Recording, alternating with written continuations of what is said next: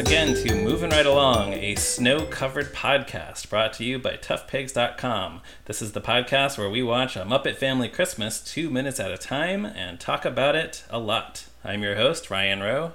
I'm your other host, Anthony Strand. And I'm your extremely special guest, Joe Hennes. Indeed.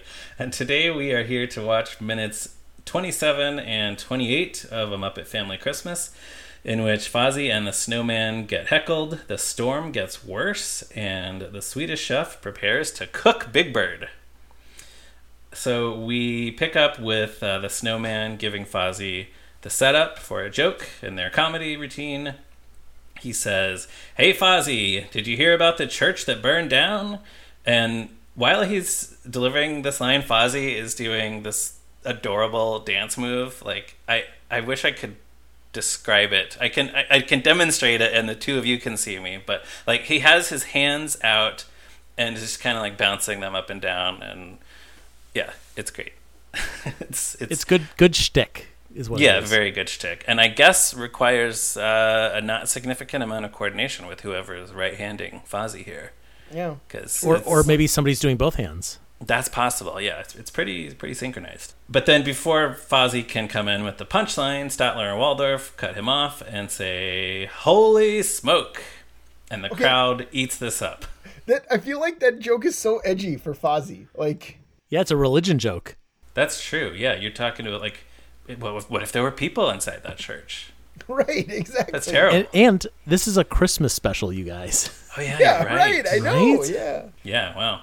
so Fozzie though says that was their best joke, and then the snowman, that was like, their best joke. That was it. That was you know that that's that what they were leading with.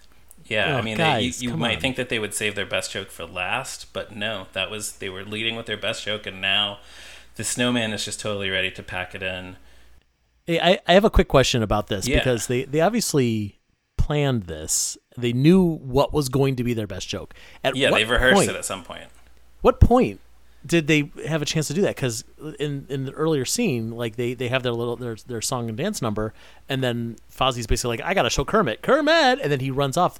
We assume directly into the previous scene that we just came from, where he's like, "Hey Kermit, I gotta show you my new act." Well, there is a scene where he Kermit try. I mean, Fozzie tries to get Kermit to Oh, come out right. and see the snowman. Right, but that's not But- more interaction with the snowman. That's true. No, So but I but you're right though. Like he could have gone back outside, and be like, I, I tried to talk to Kermit, I couldn't. I gotta try again. But as long minutes." as yeah, as long as we're here, let's come up with some more material. yeah, it's, Let's see if we can work our way up to a you know a, a tight ten minutes. Is that what they say? A tight ten yeah, a tight ten or tight in, in five. comedy? Yeah, Yeah. Okay. I think you can do any amount as long as it's tight. As long as you don't Yeah. got those twenty As long as it's As long as you don't tight. got those floppy, soggy jokes. You do not want any sloppy comedy. um, right. So the the snowman like is immediately ready to give up. He claims that it's because it's too hot in there and he's starting to melt. But I suspect that this is actually because this is the first time that he's ever bombed in front of an audience, and he's just so embarrassed that he wants to turn his back and hide. I mean, it's it's a lot of firsts for him. He was just born twenty minutes ago. Exactly. Yeah. Yeah. It's very intimidating. I feel like if this were a newer Muppet thing, they would do some kind of melting effect on the snowman. Like it would, it would like be a different puppet that's thinning out or something. Even Yeah, know? maybe, hmm. or just like some kind of computery, like morphing effect. I'm thinking of like old Gonzo, like how Yes. they like built new puppets for old Gonzo in Haunted Mansion. I don't know. Right. At the very least, like I feel like they could have had him like start to melt, and then like I'll say Pepe because he doesn't exist yet. Like Pepe's walking behind him, and you hear like squish squish because now the carpet's wet. Yeah, yeah. right, right, yeah. That Yeah. would be like like that one little extra like bump it bump, you know, at the end of a joke. Yeah, that's a very Kirk Thatchery joke. yeah. That's probably why I thought Pepe would be appropriate to Yeah. be like like what is this? Okay, my feet's so wet. Or some characters scooping little pieces off the snowman to make snow cones with. That'd be good. Yeah. Yeah, I'm sure it is very warm in that house because there's like a hundred people in there. So I'm sure there is something to that.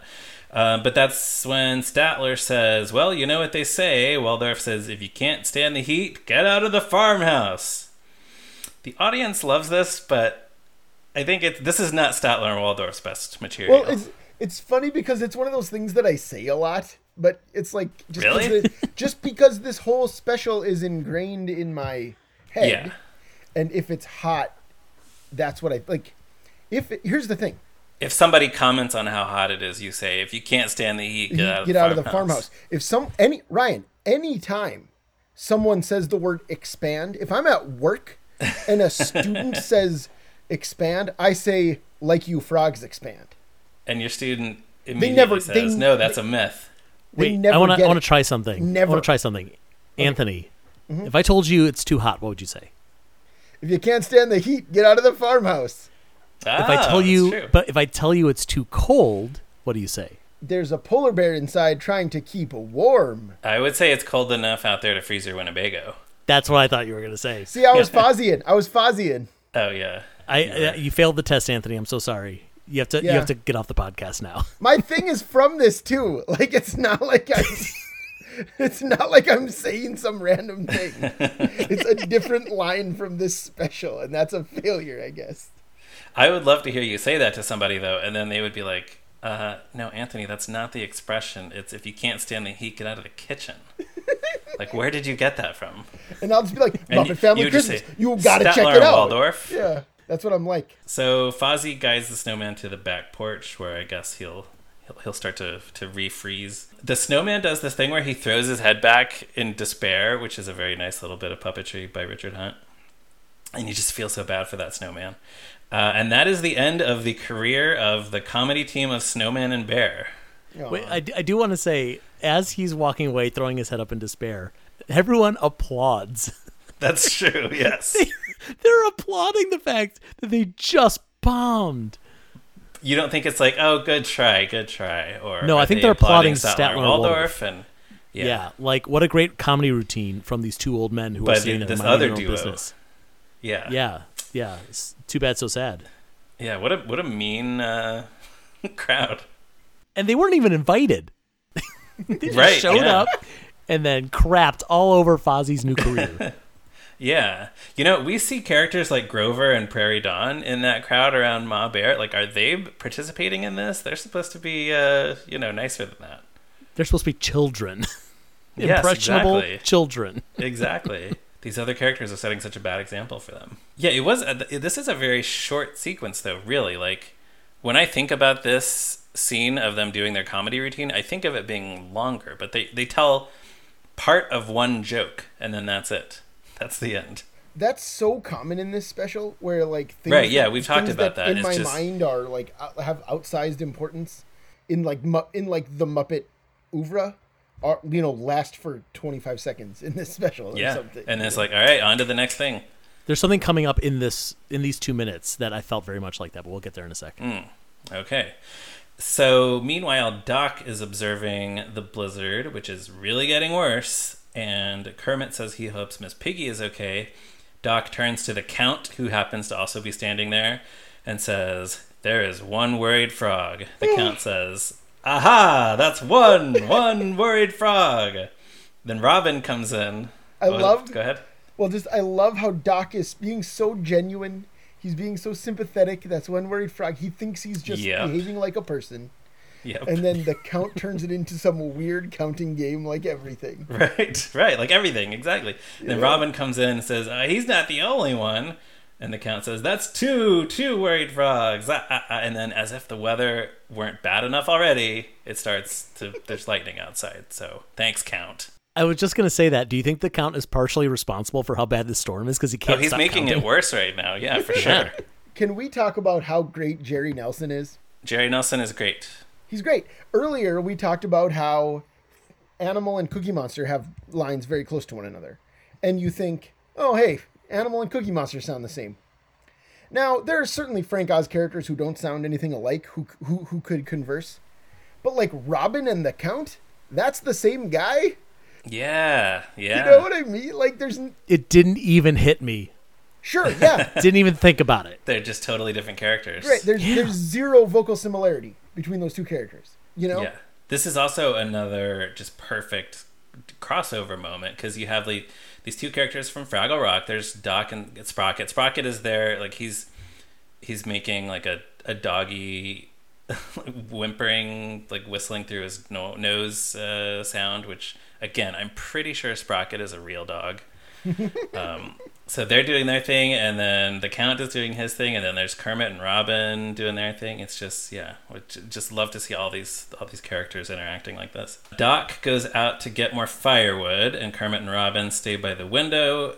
So when Doc says he's gonna go get more firewood, I, uh, this is I don't know, probably the second or third time in the special, and there's a few more to come of Doc realizing that like even though he came here for a nice quiet weekend, like forget all the chaos of all these characters and whatever, like he's gonna work. Like he's gonna build something. Yeah. He's gonna go chop down a tree. Like Doc cannot sit still. I feel like Right. even if all these Muppet characters hadn't shown up, he'd be like, I can't, I can't do this. I gotta, I gotta tinker. You know, I gotta do build something. I gotta do something. Oh, you think that even if it had been just him and Sprocket, he couldn't just sit there and have a nice quiet Christmas? Yeah, that's what I'm saying. Yeah, sure. Right. Well, and like we've said, like on Fraggle Rock, every single day he wakes up and he's like, "Time to invent some nonsense." Right. That's right. Like, you know. Yeah. So Yeah. of course he isn't gonna sit. I thought you were gonna say that Doc is just in the special. He's constantly realizing, like, all right, I'm the only human. I gotta go chop firewood. I mean that too, but yes, yeah, he's. I'm the only one with with you know five fingers on each hand. I guess I'm the only one who can hold an axe. yeah, exactly. So we, I don't think we've talked about this yet, but this is probably the best time to bring up uh, another tiny detail on the windowsill. There is a radio. It's it's like an old-fashioned radio with dials. It has a red light bulb on top, and this is a prop from an episode of Fraggle Rock. This is from It is a prop from the best episode of Fraggle Rock. In my I will not argue with that. It's it's in the episode Manny's Land of Carpets, where I think Doc throws this radio away or like throws it in into the Fraggle hole. Is that what happens? Doc, no, Doc is tinkering with it, and then it's like by the the Fraggle hole. It's like Gobo is on one side of the hole and he hears the radio broadcast, Okay. and then he brings it in. Oh, Gobo steals it then. Gobo steals it. Yeah. Okay, so then the Fraggles uh, listen to the radio and hear these commercials, which they interpret to be messages from some kind of like benevolent, uh, omnipotent entities who want to offer them whatever they want in life. They split into like different factions based on the commercials that they hear and which which commercial they believe and Right. Well, because the announcer says, "Everything you want, your happiness is guaranteed at Manny's Land of Manny's Land of Carpets, right? Right. Yeah. So Gobo is like, "Wow, anything I want, we got to go to Manny's Land of Carpets, everyone." Mm-hmm. And, then, then one of them is Bubba's Bubba's Burger, Burger Barn. Barn. Yeah, and Large Marvin, who we're gonna see later. Spoiler, is the leader of the Bubba's Burger Barn faction. What a great! Oh, let's go watch that, you guys. And then, and then app. there's uh, Sally's Spotless Cleaners, which Boober is very interested Yeah, in. So right, right, yeah. The Fraggles split into different factions, kind of like uh, different religions in the world. And wow, Fraggle Rock, guys. And like all the best Fraggle Rock episodes, it is filled with existential dread. Yeah, totally. what a great show, man! So do do we think that Doc is would be surprised to see his his radio that has somehow transported itself from his workshop into a Fraggle hole? I think the, the episode ends with it back in his workshop, but like let's Correct. keep going with this and like somehow makes its way through the Fraggle hole in Ma's basement into the farmhouse. Sometimes products are mass produced and multiple people buy the same one. Did Doc not build that radio though in the episode? Oh, you're right, he did. Because it has a it has a light bulb on it that flashes every time You're like right. a Yeah. broadcast No, no, comes you in. guys are right. Yeah. Oh man, yeah. So he didn't even notice. If if it weren't for the storm, which distracted him, and this this worried frog, then maybe he would have seen that his radio somehow made it into a farmhouse in So North it's Dakota. a good thing that I don't think they turned this radio on in the special because it, the the whole scenario could have played out all over again. And Yeah, then, that's right. You got Grover going to Manny's Land of Carpets. Right. So that was lucky. Then we cut from the somber to the ridiculous as we go to the kitchen where the Swedish chef is banging on pots with spoons. Just like a little kid. It's awesome. Yeah, what is he Why doing? doing that? He's he's preparing the pots for for, for the cooking of the meal by banging on them. it's just because it's hilarious. That's why. Yes, that is why because it's hilarious. And then Big Bird comes in. And he asks, uh, "Did you wish to talk to me about something, Mister Cook, sir?" Big Bird is such a good boy. Yeah. I love that he calls him a cook, even though we, Mr. like Cook, it's just sir. in in our head we always think of him as the chef. And like if he had said Mr. Chef, sir, I wouldn't have thought twice about it. But the fact that he doesn't know the guy's name, he's like, oh, he's the cook, Yeah. not the chef. Yeah, he's the Mr. cook. Mr. Cook, Love it. yeah. Yeah, yeah, it's funnier. Uh, the chef is very happy to see Big Bird. He says "Unger Schmurder" and starts waving a mallet, which he's apparently planning. I don't know what he's planning actually, because there's no way that he can hit Big Bird on top of his head to knock him out. He's gonna get him right in the kidney. I get, he's just like gonna smack him into submission. He also starts salting Big Bird.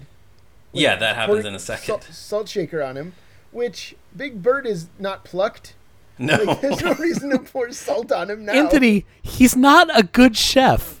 That's true. I don't know if you know this about the Swedish chef. He's not a really good at his job. That's true. That's true. that's why the only gig he could get apparently is on a TV variety show. Right. He's the, he's the stars in comedy sketches on it. On a Right. theatrical and/or television program. Right, yes, exactly. Yeah, it doesn't matter because Big Bird suddenly turns and knocks the chef down with his large tail feathers, and there's another uh, terrific sound effect, which is kind of a bonk. Uh, as the chef falls down, love that. Sorry, one. what was that sound effect, Ryan? Bonk? is that is that accurate? Would you say? Yeah, yeah, I agree with that. It's like Yeah. like that plus like the clanging of pots and pans at the same time. Yeah, yeah, the clatter of everything that, that the chef is knocking down. So Big Bird then is asking the chef questions about the Christmas dinner that he's working on. Um, this is where the where the chef is following him around and, and shaking salt on him. Uh, but then Big Bird presents the chef with a gift wrapped box. It's chocolate covered birdseed, and he made it himself. Okay. That's what okay. he says. Yeah. So we we, we Yeah. both had the same idea, right? Which is that which is that Bob or Maria helped and actually Well, made all of it. I was yeah, I was thinking maybe David, like at, at down at Hooper's. yeah. I was thinking I he definitely guess- bought it at Hooper's. Right. Like he didn't even he can't even wrap it himself. We know that. Well, I, see, I was going to give him the benefit of the doubt on that. Maybe he wrapped it, and that's how he feels like he can justify saying that he made it himself. But who knows? I think I don't know. He's got three fingers on each hand. That's hard to wrap. by by he wrapped it again. You mean he stood there while like Susan wrapped it? Yeah. Like, he, he Right. didn't- it was his idea, but Right, this- yeah. which, that's how he takes credit for more it. Yes. likely, yeah. That's like if I buy something for you on Amazon and just have it shipped to you. It's like it's still a gift from me. I still I still did it, right. but I literally it I put no it point in of the box process except myself.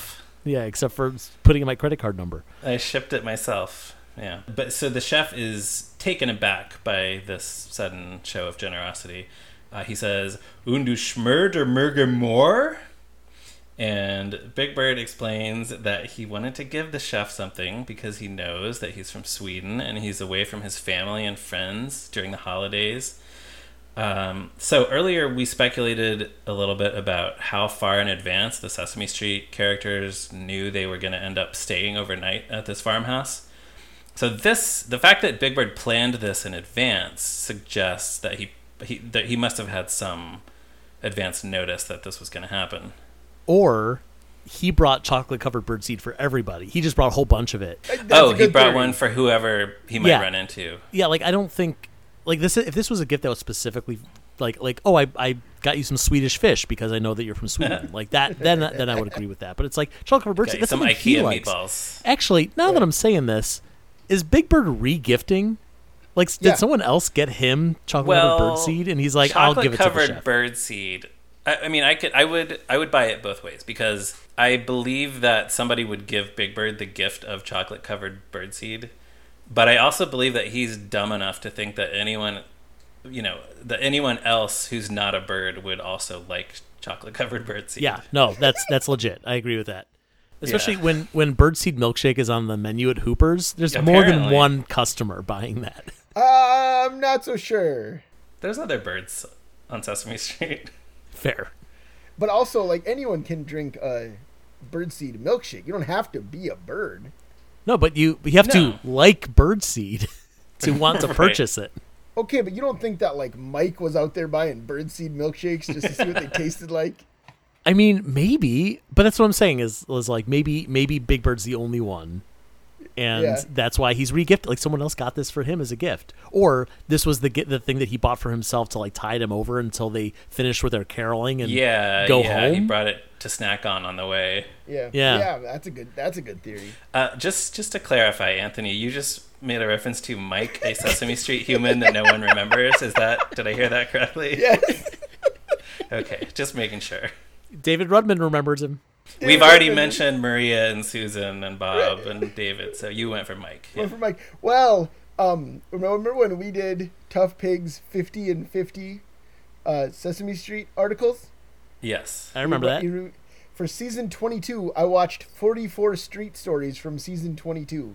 Whoa. And brother, Mike was all over the place.